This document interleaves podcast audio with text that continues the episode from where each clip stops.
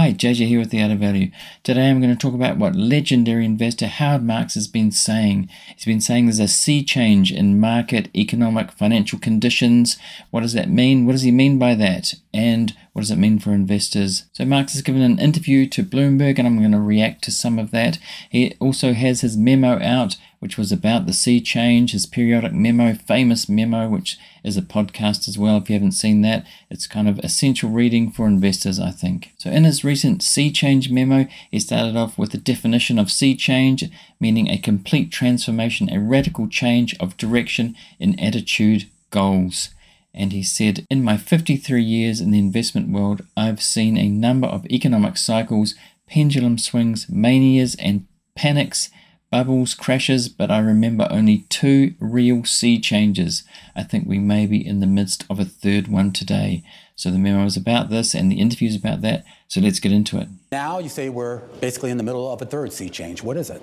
Well, if you look at the period from the end of the global financial crisis, uh, roughly 09, through the uh, appearance of the pandemic and, and then uh, in the 20 and 21, uh, we were, uh, you know, the, the Fed took extreme measures to save the economy. Mm-hmm.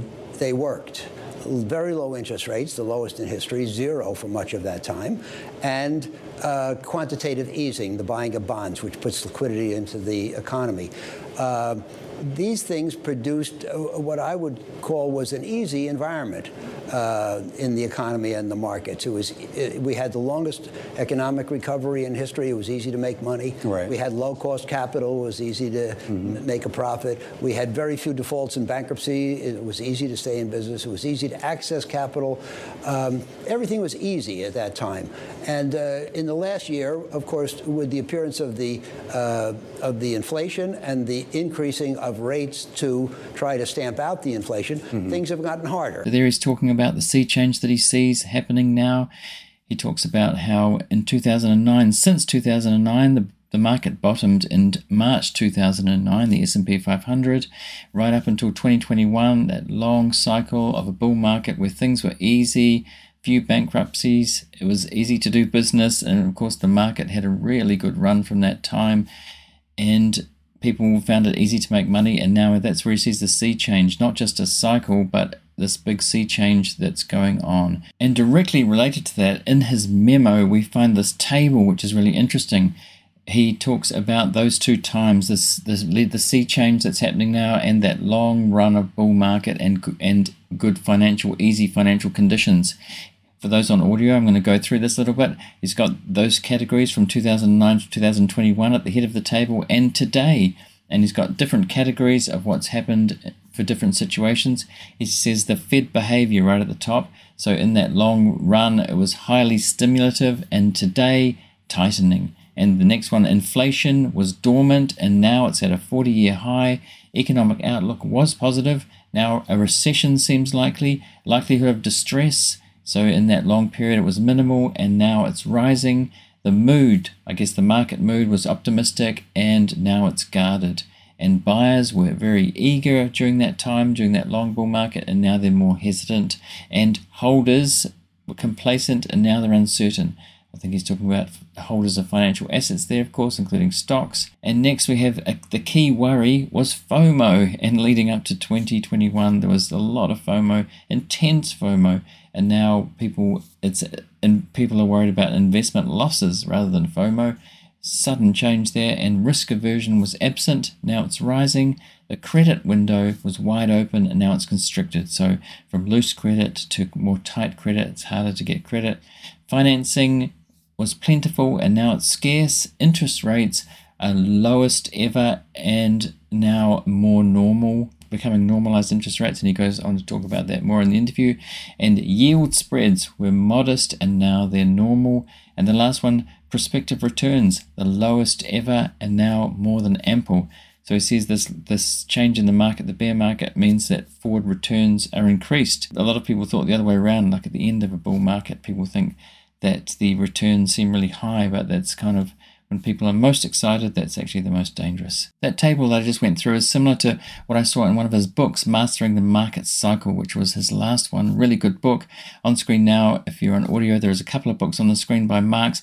They're really worth reading. I'd highly recommend. I don't do this very often, but I've, I've read these both these books multiple times, and they're so worth reading for the for the price. And you'll see from Amazon the the reviews are so good. The most important thing is one that he wrote first, and of course, spoiler alert: there's not just one one most important thing. There's kind of every chapter is a most important thing. For new investors and experienced investors alike, it's good, but especially for new investors, these two books are really worth the money, I think.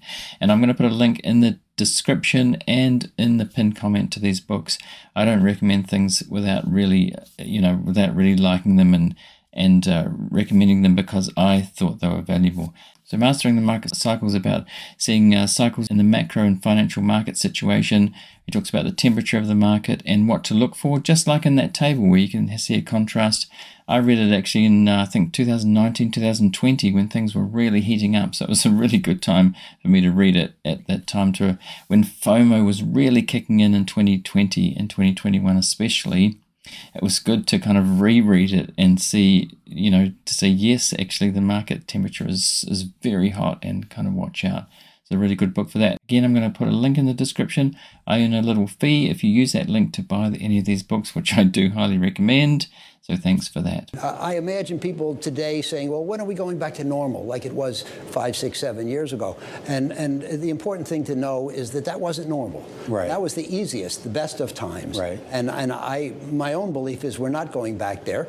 We're now in, a, in an environment of more normal and, uh, right. uh, circumstances, and we're going to roughly stay this way. He talks about people questioning when we're going back to normal, like the last bull run of market that 14 years was kind of normal with low interest rates and low inflation and he doesn't think we're going quite back to that. This is the sea change that he sees and i have heard a lot of people say that growth investors and especially new investors in the last couple of years a lot of people do think that we're going to have another quick run up.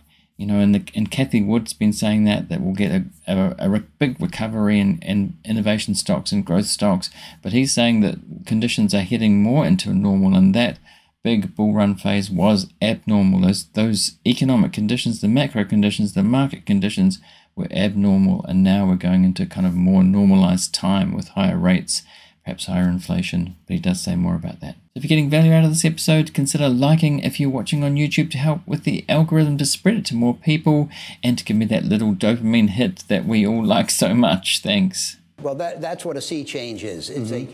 a complete transformation, mm-hmm. uh, not just a minor uh, cyclical fluctuation. Mm-hmm. So, uh, you know, look, I think that uh, the, the, business world, the economic world, is not supposed to be easy. It's not mm-hmm. supposed to be easy to make money. Right. Or, uh, it's not supposed to be easy for uh, companies with bad business models to stay in business, as it has been for the last 14 years. Right. Um, so I think we go back to a period in which we have moderate interest rates. Mm-hmm. We have have moderate availability of capital, we have a moderate uh, default rate, and so forth, uh, all of which will feel much less accommodative, I think, than the last 14 years. So that's important. I think he talks about it being a less accommodative environment. So saying it shouldn't be easy to m- make money as it has been in the last few years. That's why there's been a kind of bull market running up to this huge bubble in some sectors where it's people have seen it easy to make money from stocks for instance. I remember back in 2020 people were saying if you don't make 50% a year you you know you're not even trying. That was kind of the fomo stage but even before that it got increasingly easy. But he's saying it's going to be a lot harder that normalization shouldn't be this easy as it has been. The events of recent years tell me that it's not great to have interest rates at 0 mm-hmm. uh, zero interest rates are really an, uh, an emergency measure. Mm-hmm. Uh, somebody gets a heart attack, you give them a shot of adrenaline. Mm-hmm. Works. Right. That doesn't mean you start your day with a shot of adrenaline every day for seven years. Right. We had rates at seven, at zero for mm-hmm. seven years, and I think that uh, you know. And by the by the way, by the time uh, 16, 17, 18 rolled around, mm-hmm. people started to say, well, shouldn't rates be a little higher mm-hmm. so that if we have a recession, the Fed can cut rates and and, Right. and become accommodative. Mm-hmm. Well, if rates are a, a zero or a quarter or a half, you can't do that. Yeah. So I think that's an important reason why rates should be positive. And if you want to inf- fight inflation and, and kill off inflationary psychology, which Mm-hmm. is very important, you need a positive, real Fed funds rate. Mm-hmm. Right. That is, the funds Fed funds rate has to exceed the rate of inflation. And we're we have a now. way to go Yeah. before that's the case. Another important point, he's talking about the Fed funds rate exceeding the rate of inflation and there being a while to go. If that happened, then we can expect higher rates. And again, he talked about uh, having rates at zero for so long. I must admit, I found it kind of disturbing those last few years because we had, since the global financial crisis, they cut rates and cut rates to try and stimulate the economy, the global economy, to get it going, and it was kind of lackluster. And maybe a lot of people didn't see that we were kind of uh, that it was too easy conditions when rates were zero for such a long time. And it, it was emergency rates from the GFC, and it just it just stayed there. And when the pandemic came along, they were forced to lower them even further. So got into that position where they couldn't lower them anymore. So they had to kind of take emergency measures upon emergency measures, and we're now in this situation. So it was interesting to see that all un- unfold and what's happening now, where they're raising rates very quickly and inflation, with inflation taking off after so long. I think they kind of thought that inflation wouldn't take off because it had been sort of nipped in the bud for so long and it, it kind of didn't rear its head for a long time, and now suddenly here we are. Mark Twain said, "History does not repeat, but it rhymes." We haven't had many uh, much experience with inflation.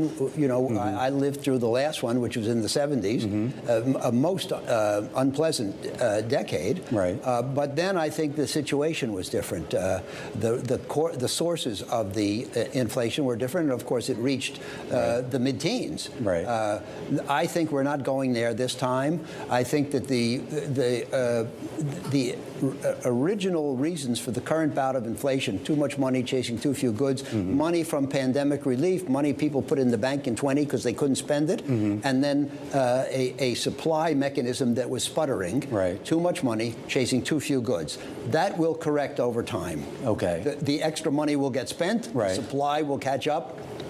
I think the, the, the, the forces behind inflation will abate. So, on the bright side, he says that inflation won't get too far away. It won't kind of escalate more than it has, which is different from, say, Michael Burry, who thinks uh, we're heading into hyperinflation. At least he said that in one point on Twitter. And on the other extreme, we have Cathie Wood from ARK Invest saying that she thinks it'll be it'll be uh, inflation will go down very fast and will kind of go back to those conditions that were considered normal before all this all this happened. So we've got those two extremes, and he's somewhere in the middle, saying it would will moderate, but it'll be higher than it has been, from what I understand him saying. Well, anybody who joined after 09 Right. uh, pretty much only saw good times, except Right. for a couple of bad months Sure. in 2020 in connection with the pandemic Right. uh, shutdown. Uh, but, you know, for my first 30 years in high yield bonds, 78 to 8 Mm-hmm. the average default rate was about 4% a year. In the last four t- decade, it was only 2% a year. Mm-hmm. I think 4 is more normal. And, you know, uh, uh, defaults and bankruptcies should not be that scarce. Mm-hmm. And we, I think we'll be going back to a somewhat harsher environment. So there he's talking about around 4%. And he's also talking about how people had such a good run since 2009, since that market low. I think it took a long time for people to kind of get interested in the market again or kind of get confident in the market, but there was that long bull run, he said, except for 2020 when the pandemic came along. However, 2018 wasn't a fantastic year for the market, and I think a lot of people thought that it was going to be a long bear market from there, but it wasn't. Kind of recovered and uh, went on right up to the heights, especially emerging tech and tech stocks went up kind of very high. I think that uh, that rates are roughly where they can stay, except that I, I think it's important to recognize that the the, uh, the debate today is being dominated by people who are optimistic, by people who think Yeah. that the recession won't be too bad, Yeah. won't be too long, uh, that the inflation will give way, and that um, the Fed will be able to turn accommodative Right. Soonish. Are you optimistic? Uh, uh, not on that subject. Uh-huh. I mean, I, I um, uh, you know, I, I think that the Fed is going to want to uh, be somewhat strict and hold that position, Mm-hmm. well, let's say throughout the year. Okay. Uh, um, I don't think the Fed wants to be seen as being optimistic, you know, haw- hawkish, dovish, hawkish, Right. dovish. They want to have some uh, constancy. So he thinks the Fed's going to remain constant in their position throughout this year, which for the market perhaps isn't a great thing, where people are being optimistic. Again, he talks about here possibly bear market rallies, which was what we've seen. People start to get optimistic again. Maybe the Fed's going to flip, and then so we have a, a rally, and these bear market rallies can be quite big. And just in the last day or two, we've seen that turn down again. So I think he probably thinks that we're not going to see this huge ramp up or a good year in the market. I'm just speculating here, but you know, if the if the Fed remains consistent throughout this year, it's going to be a fairly tough environment as he sees it. He's not kind of optimistic about uh, things kind of taking off again. What is the temperature that you're seeing? I think that in, in, in, in many areas, in the stock market, for example, uh, that, that uh, a significant degree of optimism is ruling the day today. Okay. And if you want to look at pessimism, look at June, uh, look at uh, uh, September. Uh, you know, that's then people were not so optimistic about this pivot towards uh, uh, dovishness. So, and, and we've been going back and forth, and the the S and P, for example, has been trading in a channel between 3,700 and 4,000 Yep. depending on whether the optimists or the pessimists were in the ascendancy. Right now, I think the optimists are in the ascendancy. Uh, who knows uh, how the events will bear them out? So there again, he's talking about these bear market rallies from optimism to pessimism and back again. And it's interesting, he was asked about the temperature of the market, and that is because he's talked about in his memos and in his books, you can take the temperature of the market in market cycles. And that's what that table that I showed was all about. And he does talk about that in, in his books as well, which again, I recommend, links in the description. So he talks about is it hot or is it cold or is it somewhere in the middle? So you can, you know, when there's a market bubble or a very hot market, there are all those categories that he goes through where you can say how hot is the market now? Is uh, is it loose credit? Is it tight credit? Is there FOMO? Is there not? And so forth. I found that really really useful when I read that. And uh, he continues to be asked about that it's interesting where he sees it now where it's cool definitely cooling off as he sees it. So what do you think about what Marks is saying here? Do you agree with him that we're kind of going to be in this normal difficult period for a, a quite a long time a big sea change? What do you think? Let me know in the comments and on Twitter at the art of value. And if you've got value out of this episode consider subscribing if you're watching on YouTube or in your favorite podcast app including Spotify where this is on video as well. Thanks and I'll see you next time. Thanks for watching